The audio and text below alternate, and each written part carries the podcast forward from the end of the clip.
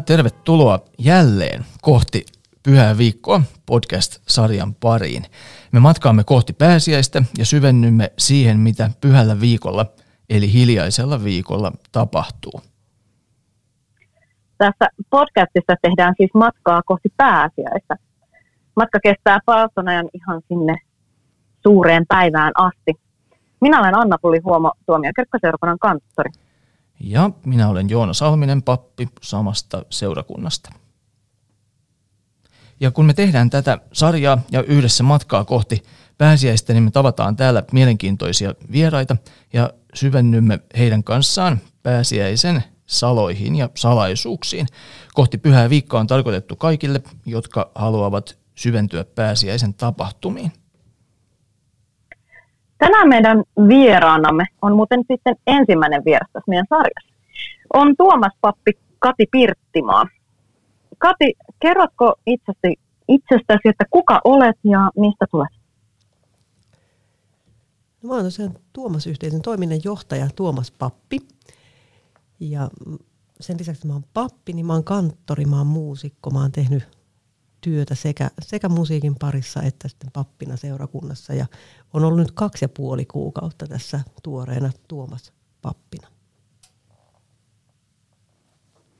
Niin, ehkä tämmöinen henkilökohtainen kysymys sitten tähän jatkoksi, että miten, miten sun paaston aika on alkanut. Mahtavaa, että pääsit tänne vieraaksi meille.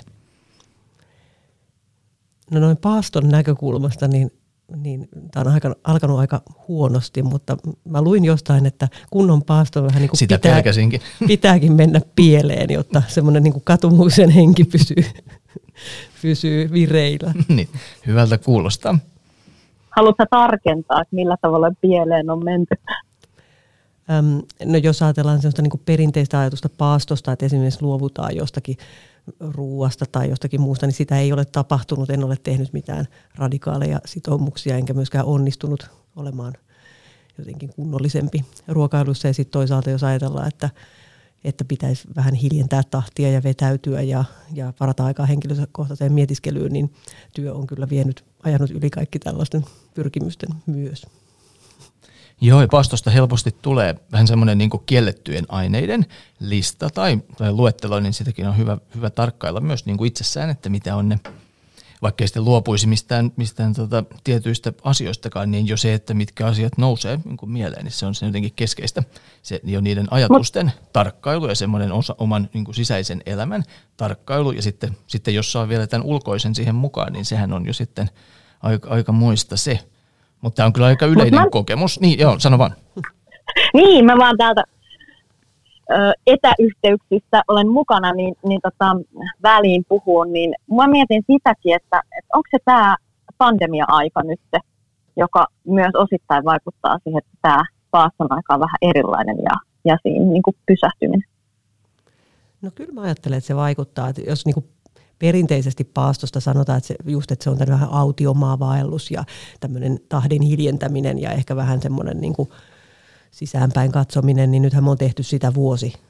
Ja ehkä niin kuin uusia kierroksia niin kuin sillä saralla ei ole kauheasti otettavissa tai, tai se ei tunnu kovin mielekkäältä. Mä kanssa, että paastosta helposti tulee vähän sellainen suoritus, että nyt mun pitää tehdä jotakin. Ja mä että se ei ole ehkä ihan se paaston ydinidea kuitenkaan sit lopulta, jos ajattelee just tätä matkaa kohti pääsiäistä ja, ja kohti pyhää.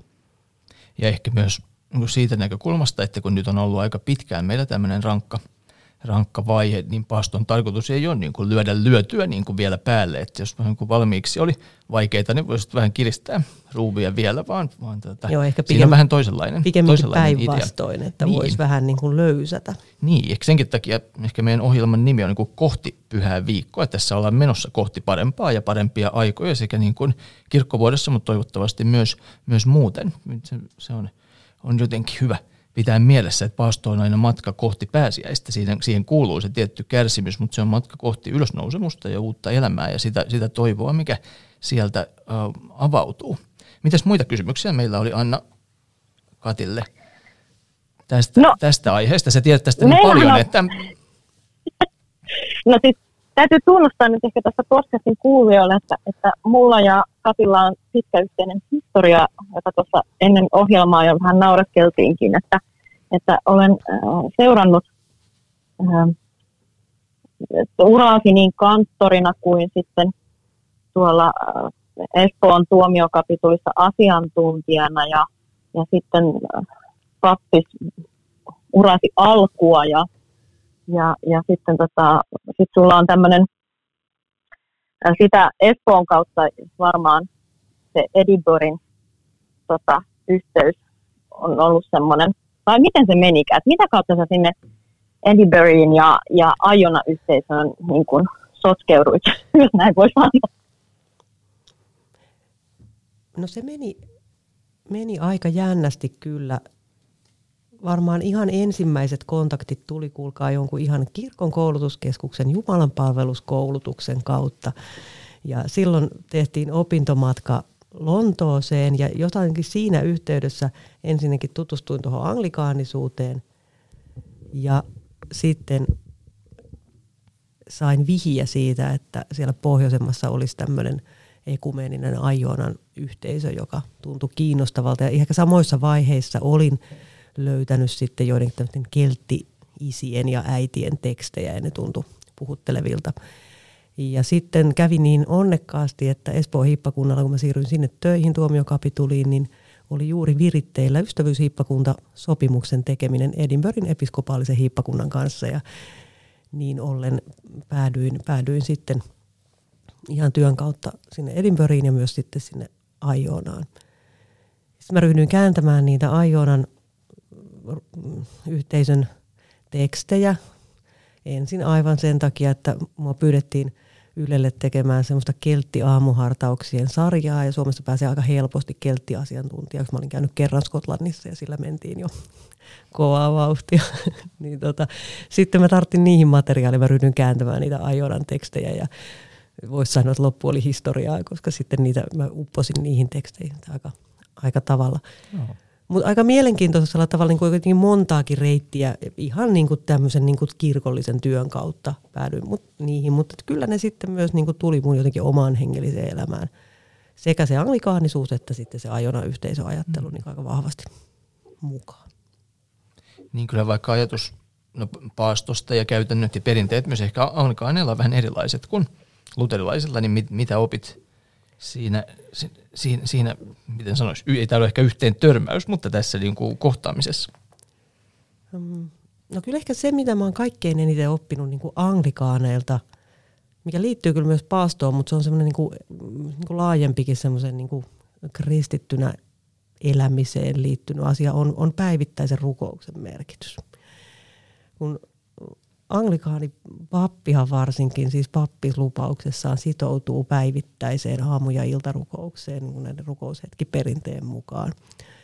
Ja sitten kun Edinburghissa pääsi niin kuin elämään sitä todeksi, että mitä se oikeasti on, kun jokaisen aamunsa aloittaa rukoushetkellä kirkossa ja lukee vuorolukuna psalmeja, niin, niin, niin jotenkin se semmoinen työn ja rukouksen semmoinen vähän niin kuin luostarimeininki, vaikka painaa menemään ihan siinä niin kuin arkisessa kaupunkiympäristössä, niin se, se oli ehkä jotenkin se kaikkein isoin.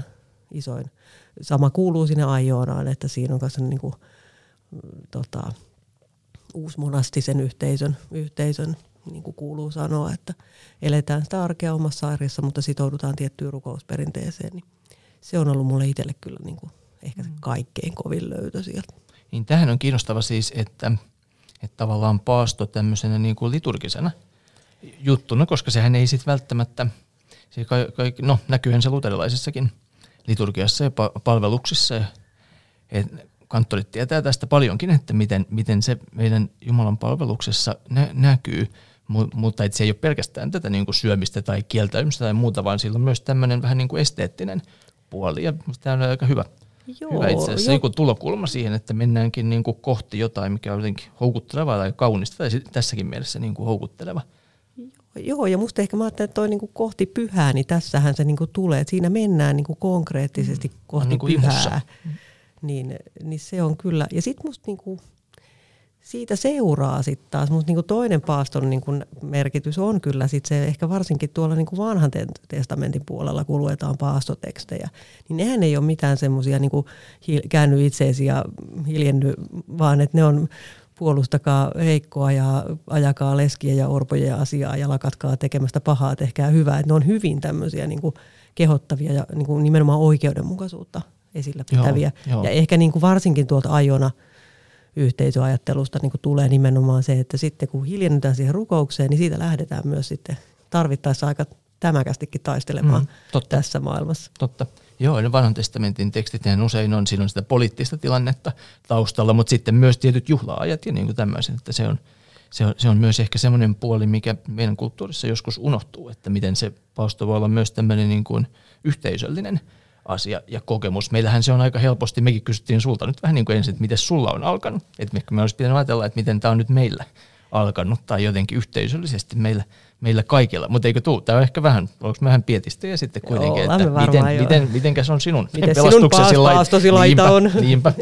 Mutta tota, kyllä mä ajattelin, sitten mä mietin just tota, että kun puhut, säkin kysyit siitä, että miten tämä korona-aika nyt on tässä vaikuttanut, niin mä ajattelin, että tässä nyt voisi olla tavallaan semmoinen tässä ajassa toimiva paaston näkökulma, että jospa me nyt – kun me ollaan vuosi käännytty sisäänpäin ja eristäydytty kaikesta, niin jospa me nyt ainakin ajattelussa käännyttäisiin ulospäin ja katsottaisiin vähän niin kuin tästä oikeudenmukaisuuden näkökulmasta.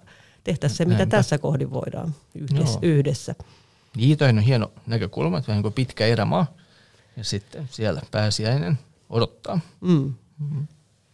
On, on hyvä. Mun piti tässä välissä vähän, tota, kun Kati puhui siitä, että hän käänsi niitä ajona tekstejä niin mm, sanoo myös ääneen sen, että Katiltahan on myös ilmestynyt näitä tekstejä ihan kirjana, eli Jumalan oma maailmaa varten kristittynä elämisestä.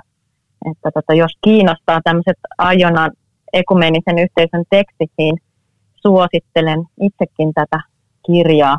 Olen itse muun muassa muutamille papeille, jotka on juuri saanut vihkimyksen ja antanut tuota kirjaa lahjaksi. Oi mahtavaa. Että, tota, Täytyy sitä nyt vähän tämmöistä propagandaa harrastaa. Mutta toi on hyvä. Kyllä. Toi, toi on hyvä. Ja, ja siinä on muutenkin, siis se on kiinnostava se uusmonastisuus niin kuin ilmiönä, mistä tässä mainittiin nämä rukoushetketkin ja muut, mistä sehän tulee meille Benediktus Nursialaisen luostarisääntö lännessä ja sitten idässä Basileioksen sääntö, missä ajatellaan, että ikään kuin tietyt hetket päivästä omistetaan niin kuin rukoukselle ja siinä on tavallaan se ajan antaminen tämmöisenä uhrina, mutta sitten myös, myös tavallaan se yhteisöllinen puoli. Ja sitten käsitellään aika paljon siihen liittyviä niin kuin käytännön kysymyksiä. Ja sitten se on nyt tässä viime, viime aikoina sen tyyppinen elämäntapa, tämmöiset luostarikutsumukset on ehkä, ehkä vähän niin kuin vähentymässä päin olleet kuitenkin niin kuin pitkään, mutta se, se, tota, sen tyyppinen kutsumus saa niin uusia, uusia muotoja. Ja siinä, siinä tota, tämäkin on tosi kiinnostava, kiinnostava juttu. Se on mun mielestä, se, ja se on selvästi nousussa, niin kuin, että jotenkin ihmisillä on kuitenkin jonkunlainen kaipuu niin kuin kuulua johonkin yhteisöön, mutta sitten halutaan kuulua ehkä vähän toisella tavalla kuin aikaisemmin. Ja silloin tämmöiset niin kuin uusmonastiset, vähän löyhät yhteisöt, jossa sitoututaan kuitenkin aika tiiviisti tiettyihin periaatteisiin, mutta toteutetaan sitä sitten, niin kuin, meillä on siis näitä, meillä on, meillä on aika paljon, meillä on sekä uusia, että sitten meillä on vanhoja, meillä on Suomessakin tertiäri fransiskaaneja, jotka toteuttaa niin kuin fransiskaanin lupausta siinä omassa arjessaan ja, ja, ja muita tämmöisiä. Musta on niin kuin aika kiinnostava niin kuin virtaus, mitä nyt on menossa. On. Ja jos ajatellaan, luterilainen maa, niin sori, mä vähän kiilasin vaan niin. tähän väliin. Joo, Luterilaisuus on syntynyt aika paljon niin kuin vastareaktiona tiettyyn tämmöisiin niin kuin monastisiin luostarielämän ihanteisiin ja väärinkäytöksiin tai, tai erilaisiin käytäntöihin, mistä sitten haluttiin ottaa niin kuin etäisyyttä. Nyt se on aika kiinnostavaa, että tosi monet protestantit nykyään on niin kuin kiinnostuneita. Tästähän on kirjallisuutta ilmestynyt tosi, tosi paljon. Niin, sori Anna, mä kiilasin vaan tähän. Niin. Mä vaan muistelin myös sitä, että kun sä puhuit sitä, että nyt on niin kuin erilaisia, siis Kati puhuit siitä, että on erilaisia tapoja niin kuin nyt tänä päivänä niin kuulua yhteisöihin ja muita, niin muistanko oikein, että pistit tuossa pari vuotta sitten vai oliko se viime keväänä vai milloin sä aloitit sen arkiretriitti somessa kuvion vai liittyykö se paaston aikaan vai oliko se niin kuin enemmän tämmöinen retri, ylipäätänsä retriittikuvio? Kerropa siitä lisää, että mikä se olikaan. Joo, siitä on pari vuotta. Ja kuinka se niin kuitenkin sai hirveästi suosiota. Si- siitä on pari vuotta ja sekin alkoi, niin kuin monet hyvät asiat, vahingossa. Kun, no, tai johdatuksesta, niin kuin meidän kuuluu sanoa. Mutta, tota, hyvä, että korjasit, niin ei tarvitse puuttua joo, tähän. hyvä. Niin, tota, Mä olin siis tarjosin Espoon kapitulista niin arkiretriittiä työntekijöille. Adven, se oli adventtiretriitti no. silloin. Ja tota, siihen ei tullut kuin muutama ilmoittautuminen. Ja mua se vähän itseäni harmitti varsinkin sen takia, että sit mä en päässyt itse siihen arkiretriittiin mukaan. Ja mä olin itse asiassa ennen sitä pitänyt semmoista raamattu-lukupiiriä Facebookissa ja se toimi yllättävän hyvin. Ja sitten mä ajattelin, että no, ehkä tämänkin voisi virittää someen tämän, tämän arkiretriitin. Ja kysyin sitten ihan vaan niin kuin omalla seinälläni ja kapitulin sivuilla, että kiinnostaisiko no. joitakuita tämmöinen. Ja, ja sinne tuli siinä vaiheessa muutama kymmentä tuttua. No sitten kun se alkoi se arkiretriitti, niin sittenhän sinne rupesi tulemaan liittymispyyntöjä niin kuin ovista ja ikkunoista hyvinkin äkkiä. Nyt se on ollut sitten sen pari vuotta pystyssä. Siellä on ollut säännöllisesti aina tietyt niin kuin arkiretriittijaksot. Arkiretriitti tarkoittaa siis tämmöistä ignatiaanista raamattu mietiskelyn tapaa, jossa siellä, siellä tulee aina joka päivälle raamatun teksti, jonka, jonka ääressä sitten rukoillaan ja ja sitten niitä ajatuksia ryhmämuotoisessa arkiretriitissä voi jakaa niitä ajatuksia siellä ryhmässä, ja tuossa Facebookissa sitten tavallaan niitä voi jakaa sitten siellä. No nyt siinä on sen 1500 jäsentä siinä ryhmässä. No, wow. Ja tota, se, on, se on aika hieno, kyllä sekin. Se, se on yksi tapa niin kuin semmoisen päivittäiseen sitoutumiseen. Siinäkin on aika jännä se, että siinä on hirveän tärkeää se, että siellä on se ryhmä, että muutkin tekevät tätä samaa kuin minä. Joo, Joo, vähän niin kuin ryhmäliikunta tai joku muu Just tämmöinen, kun liityt, liityt tuota, klubiin tai kerhoon, niin sitten tulee mentyä, koska siellä on ne muutkin. Juuri näin. Onko siinä joku erityinen ajatus tästä, ehkä kun meidän ohjelmankin nimi on kohti pyhäistä, taas niin kuin arkiretriitti, tavallaan tämä niin kuin arjen ja pyhän, kun sehän on tavallaan, että siinä on se jännite, kun pyhä niin kuin, kun määritelmällisesti tarkoittaa asiaa, joka on juuri erotettu niin kuin arki, ar, arjesta tai arkisista asioista ainakin jo, jollain tavalla, niin, niin tässä, t- tässä ajatuksena on, että se tapahtuu ikään kuin arjessa, mutta sitten tapahtuu jotain. Niin, jotenkin se pyhä tulee sinne keskelle niin. arkea. Ja Tässä kuulee ar- näitä keltti, Joo, kyllä. Ja että kaikuja tässä. Jumala on läsnä luomassaan kaiken mm. aikaa.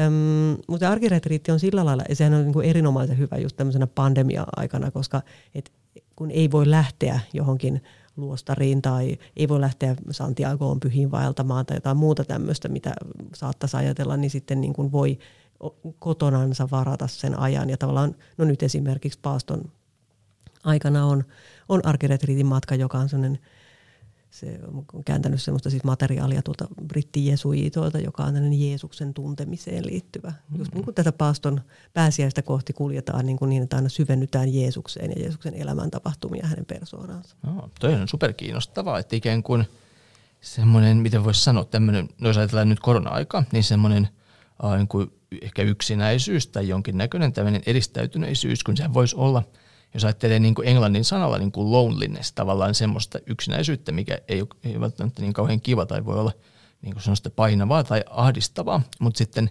suomen kielessä ei mun mielestä oikein ole, mutta sitten englanniksi voisi sanoa myös tämmöinen niin kuin solitude, siis semmoinen yksinäisyys, mikä onkin aika niin kuin vapauttavaa ja jotenkin, jotenkin niin kuin hienoa, mikä, mikä niin kuin paljastaa meistä ihmisinä ja yhteisönä niin kuin uusia puolia ja on niin kuin voimauttava. Niin tuossahan on, että se voi niin kuin transformoida se Tavallaan tuosta juuri on Joo. kysymys, että Joo. se on niin itse valittua vetäytymistä, niin. joka on ehkä jotain muuta kuin semmoinen yksin jääminen.